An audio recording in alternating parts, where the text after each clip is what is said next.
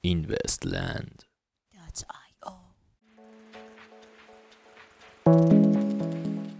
سلام.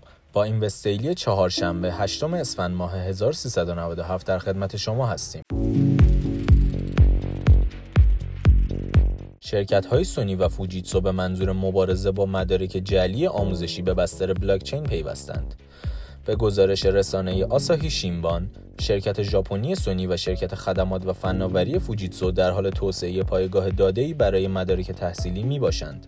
پایگاه داده مذکور که از تکنولوژی بلاکچین استفاده می کند برای جلوگیری از مدارک جعلی زبان می باشد چرا که به نظر می رسد اخیرا تقلب های بسیاری برای دریافت اقامت تحصیلی در ژاپن رخ داده است به گفته جیمی دیمون رمزرز JPM در نهایت مصرف کنندگان خود را پیدا خواهد کرد در طی یک جلسه پرسش و پاسخ مدیرعامل شرکت JP Morgan اظهار کرد که رمزارز JPM می تواند داخلی، تجاری و یا حتی به عنوان رمزارزی برای مصارف روزانه به کار رود. به گزارش روزنامه صباح کشور ترکیه، Turkcell که یکی از شرکت های بزرگ ارائه دهنده خدمات مخابراتی در شهر استانبول می باشد، سرویسی مبتنی بر بلاکچین را به منظور احراز هویت افراد راه اندازی کرده است.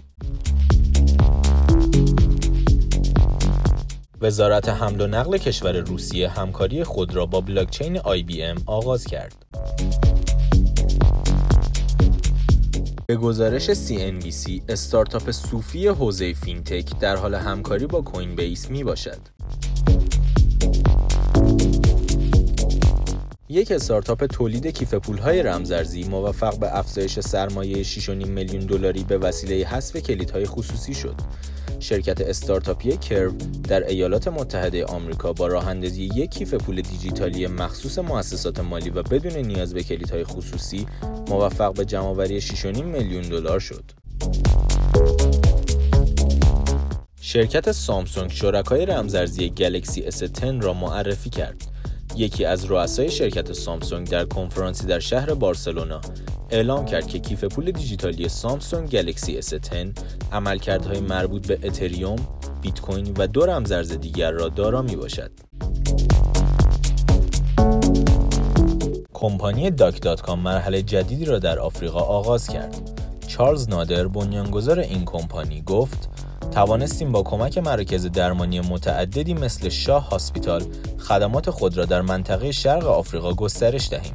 ساکنین کشورهای این منطقه از این پس می توانند از طریق اپلیکیشن Doc Health داروهای مورد نیاز خود را تأمین کنند.